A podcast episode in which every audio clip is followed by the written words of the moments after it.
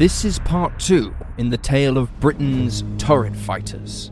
An innovative new way of fighting in the air developed in the 1930s, where fighter planes were equipped with a rotating hydraulic turret rather than front facing guns. Instead of battling to get on the tail of an enemy plane to fire your guns, these new fighters would be capable of firing on an enemy aircraft behind them, to the side, or even below them. On paper, these new warplanes were super weapons, capable of tearing apart enemy fighters and changing air warfare forever. We've heard the tale of their conception and their promise, but now it's time to hear the tale of their downfall. This is the tale of death, destruction, and failure, and all the other horrible prices that military commanders in World War II had to pay for experience. This is the waning of the turret fighter. Welcome to Wars of the World.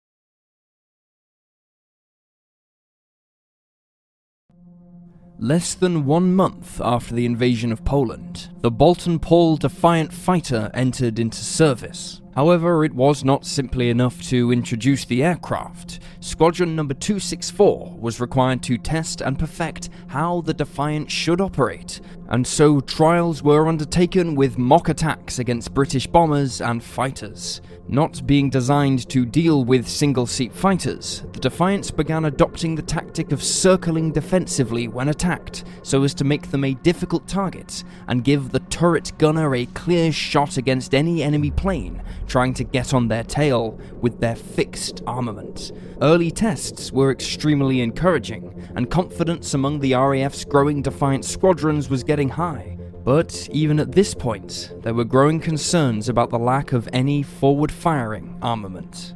Meanwhile, in the FAA, it was decided to operate their turret fighter, the Roc, in combination with the Skuas. But while the unassuming Skua was having a rather successful start to the war, the Roc was proving its doubters correct. Whether it was launched from the deck of a carrier or operating in defense of the British naval sea base at Scapa Flow, the Roc was always too slow to catch up with the bombers and reconnaissance aircraft it was sent to destroy. During the ill fated Norwegian campaign, Rocs flew off the deck of HMS Ark Royal, flying combat air patrols to prevent German forces from interrupting British naval operations.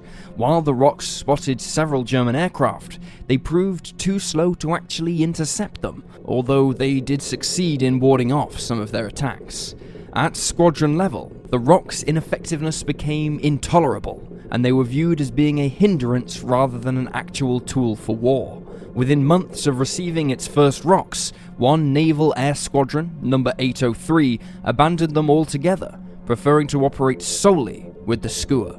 On May 12, 1940, the Defiants entered the fray when the aircraft from number 66 Squadron flew across the English Channel on a patrol over the Netherlands, where they encountered a German Luftwaffe Stuka bomber and proceeded to shoot it down. The next day, a similar patrol saw the Defiants come across a flight of Stuka dive bombers, and four were similarly taken down. However, the Defiants were then attacked by Messerschmitt Bf 109Es, which at that time was the world's premier single seat fighter. Even with Spitfires joining the fight, in the subsequent melee that followed, a horrifying five out of the six Defiants were shot down. In each case, the Defiants had all fallen to attacks made at the front of the British aircraft, where the turret could not reach. Despite this devastating setback, the Defiants continued to see success in the opening months of combat, particularly in their intended role as bomber destroyer. Additionally, the fact that the Defiant's silhouette resembles the single seat Hawker Hurricane fighter meant that more than one German fighter pilot got a nasty shock as he closed in from above or behind, thinking he had got the drop on the RAF fighter only to come face to face with the Defiant's turret.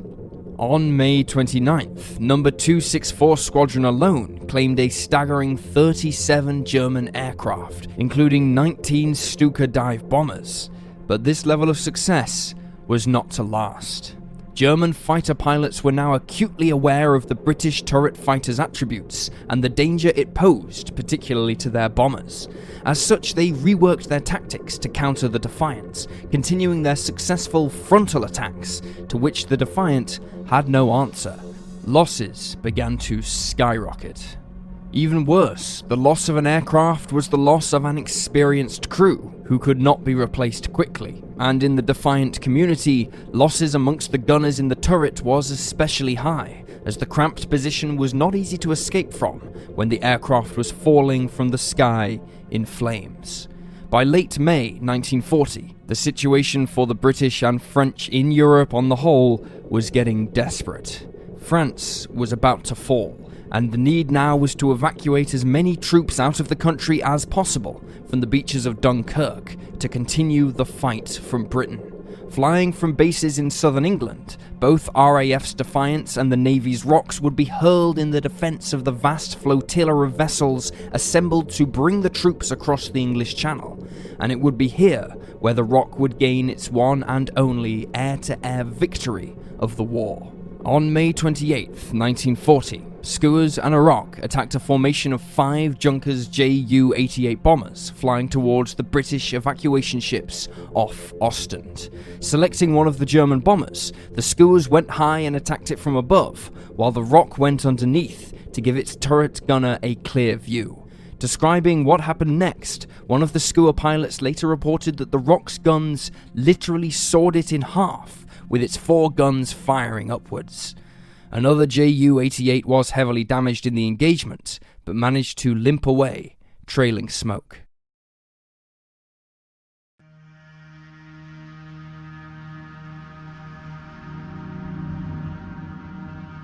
With British forces evacuated home, the RAF and its comrades in the FAA prepared themselves to fight the Battle of Britain.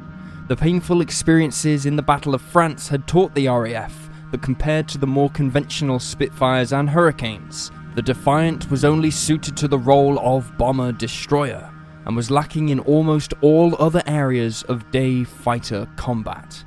If the Spitfires and Hurricanes could draw away or distract the German escort fighters, then the Defiant could mix in with the bombers and be effective. But in the chaos of air combat, even the best laid plans fell apart, and Defiants were repeatedly torn to pieces by the Luftwaffe. On August 26, 1940, a Defiant crewed by Flight Sergeants E.R. Thorne and F.J. Barker got mixed up with a flight of German Dornier Do 17s, destroying two of them before being set upon by a Bf 109E. Raked with bullets, the Defiant was set on fire, but not before Barker was able to mortally wound the Messerschmitt, sending it diving to Earth.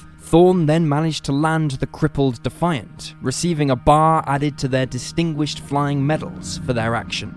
Despite such heroic efforts, the Defiant force had been decimated by the end of August 1940, having lost around 50% of the airframes delivered by that point. While not as heavily committed to the UK's defence as the Defiant, the Rocs nevertheless continued their war operating alongside their stablemate, the Skua. On June 12th, aircraft from the 801 Naval Air Squadron attacked a group of German E boats off the coast of Boulogne, the Roc turret gunners strafing the high speed torpedo boats as they flew overhead. A little over a week later, Rocs and Skuas attacked coastal gun emplacements near Calais. However, the Blackburn aircraft's usefulness was proving more and more limited, as was the Skua for that matter and they were quickly being relegated to other duties, which included aiding in the search and rescue of downed airmen in the English Channel. On August 12th, the lone pilot of a Roc had a hair raising encounter with a Bf 109E while on a routine flight. Sub Lieutenant Arthur Blake spotted the German in his rearview mirror at the last second and put his aircraft into a dive towards the sea below, his air brakes fully extended. The German pilot tried to follow, but overshot, and the last he saw of Blake and his Roc was the aircraft still diving vertically at 200 feet. Presuming that no one could have pulled out of the dive at that height, the German pilot returned home, claiming a maneuver kill.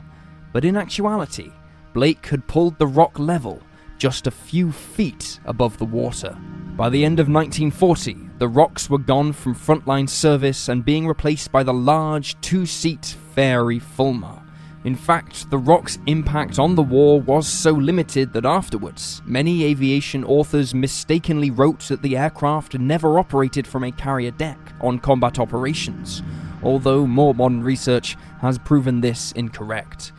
However, while the FAA crews were getting rid of their Rocs any way they could, the Defiants was still having a painful time fighting the German aircraft. Night fighting, especially, had always been intended to be a secondary role for the Defiants, but as its usage was rolled back from daytime fighting, it became the Defiant's primary function to defend the United Kingdom from night raids. Early Defiant night operations were not a great success. Not only did the aircraft lack radar, meaning the crews had to be directed to their targets by ground stations and then try to visually identify them against a moonlit sky, but the engine exhaust tended to glow red hot, which could be seen by a keen eyed German defensive gunner. However, it should be noted that the Defiant's failings as a night fighter were shared by other types involved in the early night war, and they were able to claim as many, if not more, German night bombers than other British aircraft. Into 1941, and as the German bombing of British cities intensified, efforts were instigated to improve the Defiant as a night fighter. A new Rolls Royce Merlin engine was installed, offering more power, but the biggest improvement was the fitting of air intercept radar. Now the Defiant could see in the dark, but in a classic case of poor timing, the improved Defiant Mark II arrived in service just as the night war over the UK was winding down, as Hitler focused the Luftwaffe's efforts on supporting the North African and Soviet campaigns. Mark II use was relatively short, and they were soon replaced by more powerful twin engined types, such as the Bristol Beaufighter and the superlative Mosquito.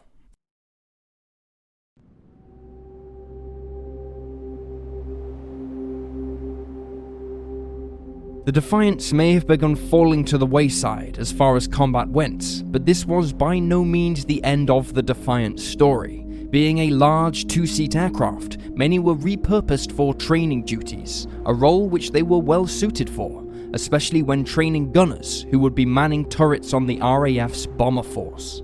They also found a role as target tugs, towing large fabric sleeves for fighter pilots to practice shooting at. Like its naval counterpart, the Roc, the Defiant also saw use in the search and rescue role, carrying dinghies under the fuselage to be dropped into the sea for downed aircrew. Defiants also undertook a number of special tasks, including jamming German radar stations, making it one of the first electronic warfare aircraft. It was estimated that a flight of nine Defiants was able to open up a 200 mile gap in German radar coverage for RAF bombers to break through using specialist jamming equipment.